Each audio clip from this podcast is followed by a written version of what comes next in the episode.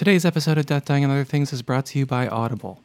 Get a free audiobook download and 30-day free trial at audibletrial.com slash deathdyingpod. Over 180,000 titles to choose from for your iPhone, Android, Kindle, or MP3 player. Today's episode of Death, Dying, and Other Things is also brought to you by BarkBox.com. Get one free extra month of BarkBox at getbarkbox.com slash deathdyingpod. You're listening to the Modern Horrors Podcast Network. Just a quick shout out to Daniel Smith for supporting the show on Patreon. It means a lot. If you'd like to support the show, you can go to patreon.com slash death, dying, and other things. Any little bit helps. Now, on to the show. So, the last two months have been bizarre, emotionally draining, and just flat out exhausting. That's really the only word I can use to describe how I feel lately. Just exhausted. I go to sleep exhausted, wake up exhausted, guzzle coffee, and remain exhausted. Two months ago, my wife and I found out her dog has terminal cancer. Um, I adopted Zelda, that's her name, 14 years ago. She was only a month old when I picked her out at the Humane Society, and only six weeks when I finally brought her home.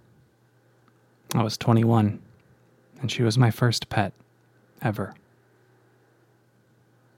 She was with me through the darkest moments of my early 20s.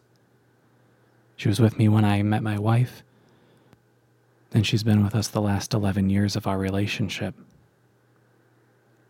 She's brought so much unbridled joy that it's nearly impossible to imagine our lives without her. And yet here we are, trying to deal with the fact that she will probably be gone by the end of the year. I had never reckoned with the depth of my love for this animal until we got the news. I knew I loved her deeply. It's just impossible to see the ways this being is wrapped up in your daily life. How much you build your schedule around their needs, waking up so they can go outside, feeding them at the same time you feed yourself, needing to get home to take them on a walk. When we got the news, I spent three days paralyzed by grief, doing the best I could while crying constantly. Pre grief, really. She was still there. I could still reach out and pet her. I can still reach out and pet her now, two months later.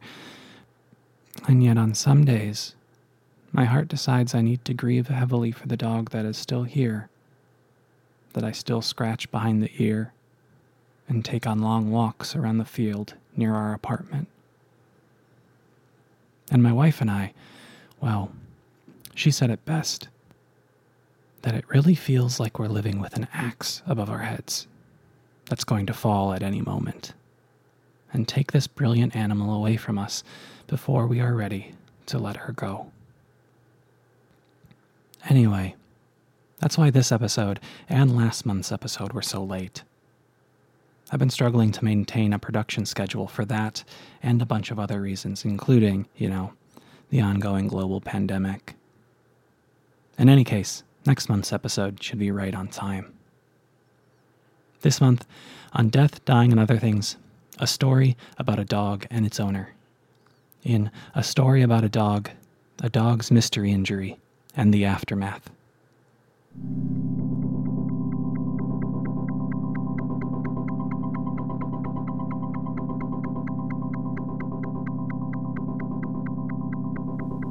Death and dying, the thresholds between this world and the next, the boundary between light and dark, the barrier between worlds, and that's where we're going.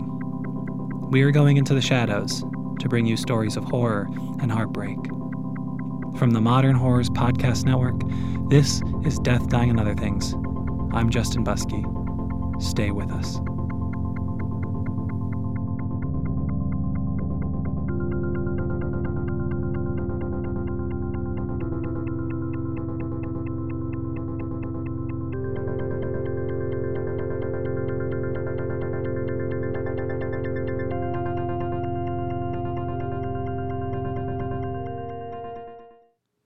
I found it on a Tuesday morning. I woke up late, but wasn't too bothered by it. I never let things like that bother me. I'd just take a shorter shower, three minutes instead of eight or so. I'd take my breakfast with me and eat it in the car. I'd drive a little faster than usual. No biggie. I'd still make it to work on time. I rolled over and sat up in bed. My dog, Henry, was curled up at the foot of it, where he normally was in the morning, eyes wide and looking up at me, waiting for the moment I'd wake up and take him outside. He raised his head as I sat up and wagged his tail with fury. Henry was a wonderful brown and white hound dog. He was slightly overweight despite how many walks we went on together, and had lost two teeth two years prior when he ran into a fence post at my mother's house. He had just turned eight years old that past May. It was August now. He'd been with me through some of the most painful portions of my life and had always brought me joy. He was my partner, and I loved him dearly. I patted the bed at my side and he pounced, rushing over and reveling in the scratches. He laid down and flipped over, and I rubbed his tummy with one hand while scratching behind his ear with the other. His tongue rolled out of his mouth and laid flat against the bed, and I laughed. My laughing stopped when the hand rubbing Henry's belly came back smeared with blood. Not a lot of blood, mind you but any blood is too much blood when you're not expecting it. My first thought was that maybe I had scratched Henry with one of my fingernails. They were pretty long and needed a trim, so it didn't seem out of the realm of possibility. But when I slid Henry across the blankets near to me and flipped him completely to examine his belly against his half hearted struggles, I didn't find a scratch at all. On Henry's small, hairless belly I found what I could only describe as a hole. A small hole, less than a centimeter in diameter, about the size of a pencil eraser, or maybe a pen cap, or a hole punch, or a million other classroom objects. In fact, looking further, that's exactly how it appeared. That poor Henry's skin was placed in a hole punch, and a perfect round was punched out. And it was bleeding but not as much as you might expect a wound of that size to bleed. It was slow and oozing, and the bright red also mixed with something mostly clear but slightly yellow. I figured that Henry had simply run into something in the middle of the night and hurt himself. In any case, poking at the wound now didn't seem to bother the dog, and he was otherwise in perfect spirits. I fetched the first aid kit from beneath the bathroom sink sterilized the wound with a cotton ball and some rubbing alcohol, and dressed it with a small square of gauze and some medical tape. Then I laughed to myself and realized I'd be amazed if Henry hadn't chewed the gauze off of his belly by the time I got home later that day. I walked Henry around the block, showered quickly, grabbed a banana and coffee for the road, and headed to work. We were, of course, in the middle of a big project for a big client because we always were in the middle of a big project for a big client. As soon as we were done with the most important project in company history, that project became the second most important project in company history, and the one we were just starting was the new most important project in company history. And the new client was the most important client we'd ever had and if we blew them away, they had a lot more business to give us, so we had better do our best work. I didn't mind working like this. It kept me busy and the days moving quickly. I was so busy this particular Tuesday that by the time I left work, I had forgotten about Henry's belly. Getting home that night around 6 p.m., Henry was incredibly excited to see me. He greeted me at the door, as he always did, tail a blur, jumping into the air as I grabbed his leash.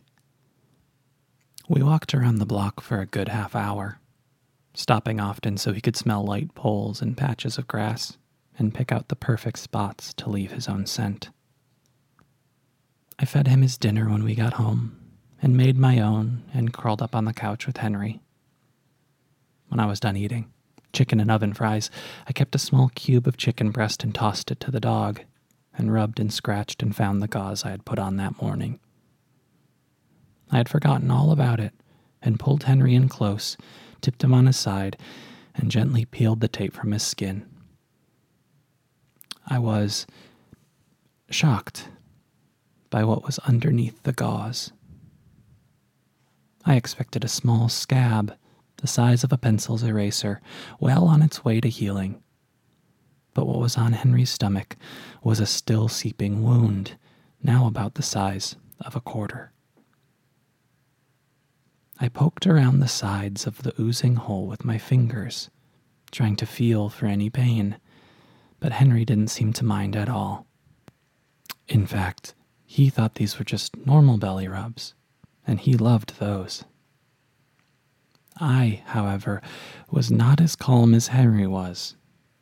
The fact that the wound hadn't closed up, and in fact was growing, was alarming. I imagined the rest of my poor little pup succumbing slowly to a terrible infection or being consumed by some horrible flesh eating bacteria. I fetched his leash.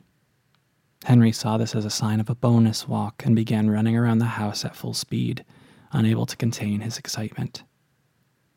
A full five minutes passed before I was finally able to corral him, get his leash clipped to his collar, and get him out to the car.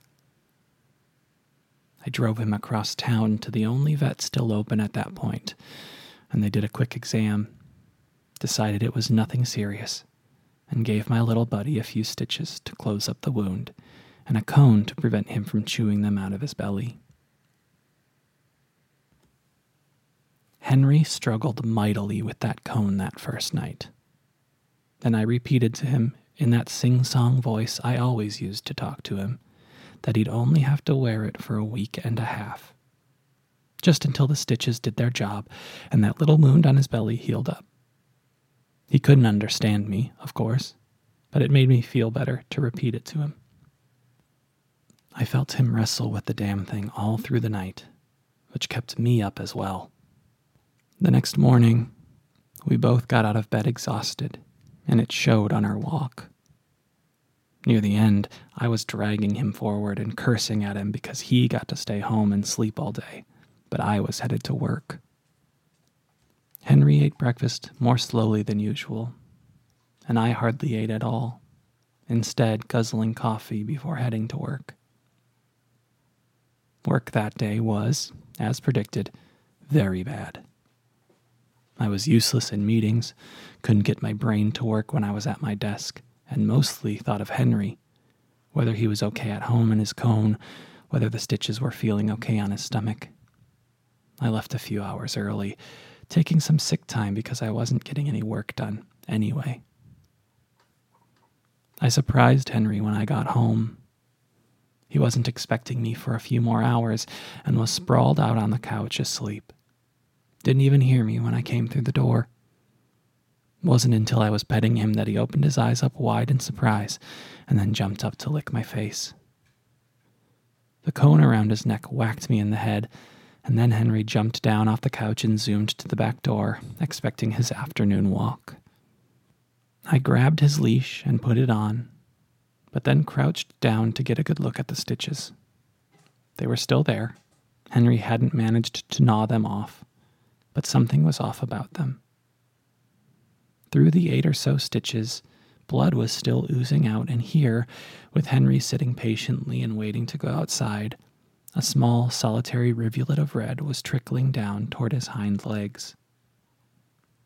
What was more, there seemed to be something inside the wound, pushing outward, trying to force itself through the stitches. It appeared to me as bright red meat being forced through a cheese grater. I involuntarily gasped, and Henry got impatient, started biting at my hand and the leash clasped within it. I hurried him outside, and he tried to drag me to the sidewalk where we normally had our walks, and was supremely disappointed when I picked him up and put him in the back seat of my car. The vet was even less concerned than the previous day. It was just a little swelling and probably a mild infection. Keep the wound dressed and give him these, I remember them saying as they handed me a mild antibiotic and painkillers. These will help keep him comfortable and stave off any further infection. Then the vet set us back home and told me, in particular, to relax. That night, as I sat on the couch with the TV on, I watched Henry closely. The pain meds made him a little drowsy, and so he was snoozing away at the ground near the window. I watched his chest rise and fall with each breath and imagined what sorts of things could be going wrong in his body. Maybe it was a flesh eating bacteria, and the vet had just never seen such a thing, so couldn't recognize it. Maybe Henry had some awful parasite that was chewing its way through his body. Or maybe cancer had taken hold in his body and was tearing through it like an explosion, and this mystery wound was the first of many skin lesions he would get over the coming months.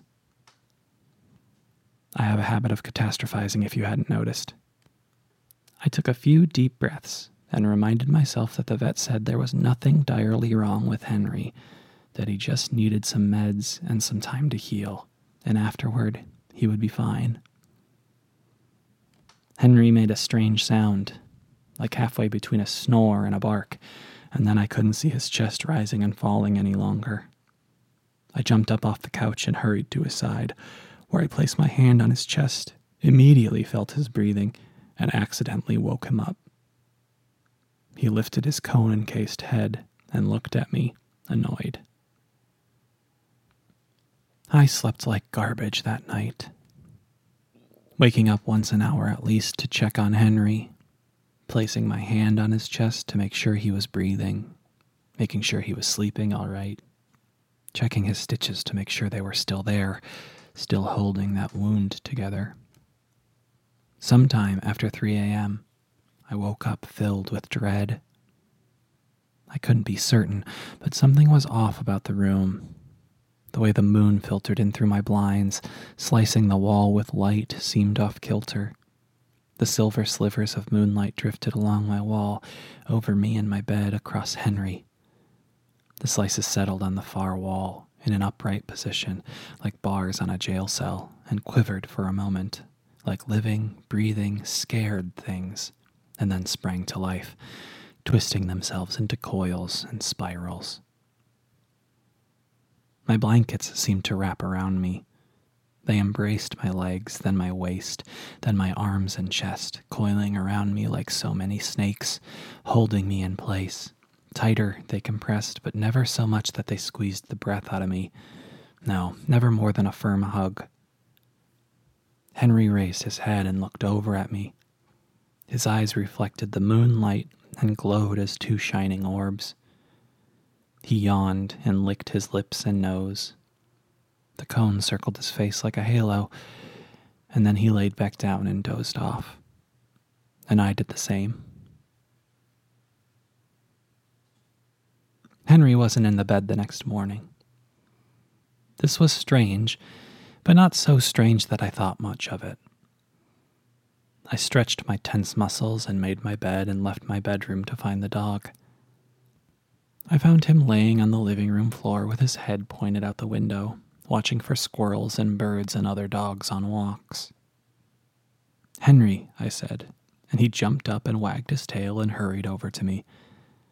I noticed the spot on the carpet first, a patch of red about the size of a softball where Henry was laying. I knelt down to check Henry's stitches as he bound over to me and recoiled. His stitches now looked like a length of wire wrapped tightly around a small stake, meat bulging out of the wound and the stitches barely hanging on. Henry wagged his tail fiercely and licked my face. I rushed him back to the vet. The vet, again, told me it was nothing just a bad infection. We'd increase the strength of the antibiotics, redo the stitches, and Henry would be right as rain. Nothing changed for Henry. he was still his same rambunctious self. He loved his morning scratches, savored every moment of each and every walk, and careened around the house when I brought out his food. But something changed in me. An anxiety bubbled up from deep in my guts. Something was wrong with Henry, despite what the vet had told me. I could feel it. My stomach hurt after only a small breakfast. I had a low grade headache that settled into the base of my skull. I spent the next few days distracted at work. But the vet turned out to be right for a while. Henry's stitches held. It seemed like he was on the mend. We took a few long walks in the park that weekend. It seemed to be behind us. I got home late from work the following Wednesday. I had had to stay a few extra hours to put the finishing touches on a project that needed to go out the next morning. When I arrived home, Henry didn't greet me as he usually did, and this was very unusual. Especially if I was late, he'd be raring to go outside, needing to use the bathroom and desperate to not do it in the house. I knew something was wrong. I called out his name, but he still didn't turn up and so I crept into the house, anxious about what I might find. I really had no idea what was in store for me. The floor was streaked with blood. Back and forth across the whole house, not a single trail, so I couldn't use it to track the dog. Henry wasn't in the living room, though the carpet was nearly completely painted in red. He sometimes liked to go into the bathroom and shut the door behind him so I checked there too, but no, he wasn't in the bathroom either. He wasn't in the kitchen near his bowls, and I didn't see him in the bedroom either, but what I did see in the bedroom was a single trail of crimson from the bedroom door straight across the floor, under the bed. I took a deep breath and realized how badly I was shaking. Trembling, really. Terrified of the horror show I would see under the bed. I crouched down, expecting to find Henry's lifeless body. But two eyes, full of life, shone out of the darkness. I gasped and blurted out, Henry, are you okay? Henry lunged forward, out from under the bed, directly at me. I recoiled, and when Henry tumbled out into the light, I saw that it was no longer Henry. Not really. Henry had turned into a puddle, a mound, really, and dragged himself forward with four tubes of meat capped with paws. He had two eyes, but they sat on the side of a bulb of muscle sitting on top of the mound of flesh, and it had an opening lined with teeth that I guessed was a mouth. Henry lunged forward again, gurgling and snarling and gnashing. I ran out of the bedroom and shut the door behind, leaning and then sliding to the floor and sitting against it. On the other side, I could hear Henry whining, whimpering, panting, and sniffing. After a few moments, he calmed and moved away from the door. I heard him drag himself back and forth near the door for a few seconds longer and then come to rest somewhere in the bedroom. Then I got up and turned the doorknob and slipped back inside the bedroom once more. I couldn't find him this time. He wasn't on the floor or on the bed or under it. Finally, I noticed the smear of blood on the wall behind me near the door and followed it up to the ceiling where Henry had huddled and was now trembling. I called to him as gently as I could, tried to coax him down. He moved something in his sinewy form and lost his grip and fell, splatting onto the floor and letting out a yelp and a howl. I rushed over to the pile of meat and bone that my dog had become. He was barely breathing. Each gasp contained a tiny whine. I put my hand on the bloody mass, and under my touch, it quivered and then calmed slightly. His breathing slowed appendages extended from the oozing ball of guts, each with a mangled paw on the end of them, and tried to drag Henry's body into my lap. A length of muscle moved aside in the larger mass and again exposed one of Henry's eyes, wide and scared, and in so much pain. I scooped him up into my lap. Blood and bile flowed around my fingers. I hugged him close, and then Henry breathed his last breath.